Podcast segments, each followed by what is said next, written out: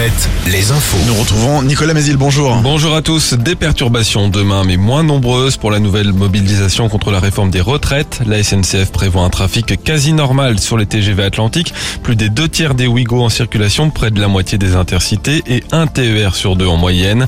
Euh, dans les airs, des perturbations aussi avec la grève des contrôleurs aériens. 20% des vols seront annulés demain à l'aéroport de Nantes. Le gouvernement a subi un premier revers hier soir à l'Assemblée. Les députés ont voté contre l'article 2 de la réforme des retraites. Il prévoyait la création d'un index senior dans les entreprises, dispositif censé inciter à l'emploi des seniors. Il reste encore 18 articles et 10 000 amendements à examiner d'ici vendredi soir.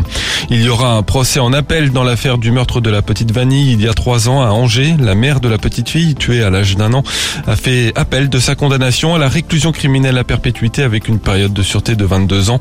Elle avait reconnu lors de sa garde à vue avoir étouffé l'enfant.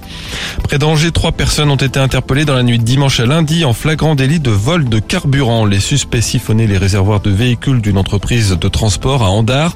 Jugé lundi en comparution immédiate, l'un a écopé de quatre mois de prison avec sursis.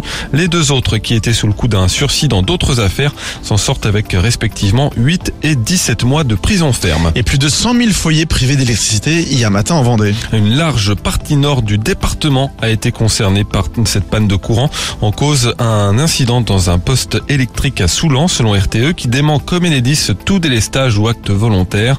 Le gestionnaire du réseau électrique précise également que la panne n'a aucun lien avec les travaux de raccordement du parc éolien en cours de construction au large des îles Dieu et de Noirmoutier.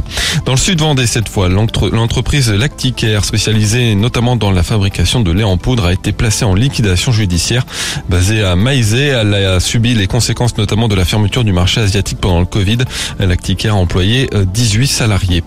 Dans l'actualité sportive, le foot, le PSG se complique la tâche en huitième de finale de la Ligue des Champions. Défaite un but à zéro hier soir contre le Bayern Munich au Parc des Princes.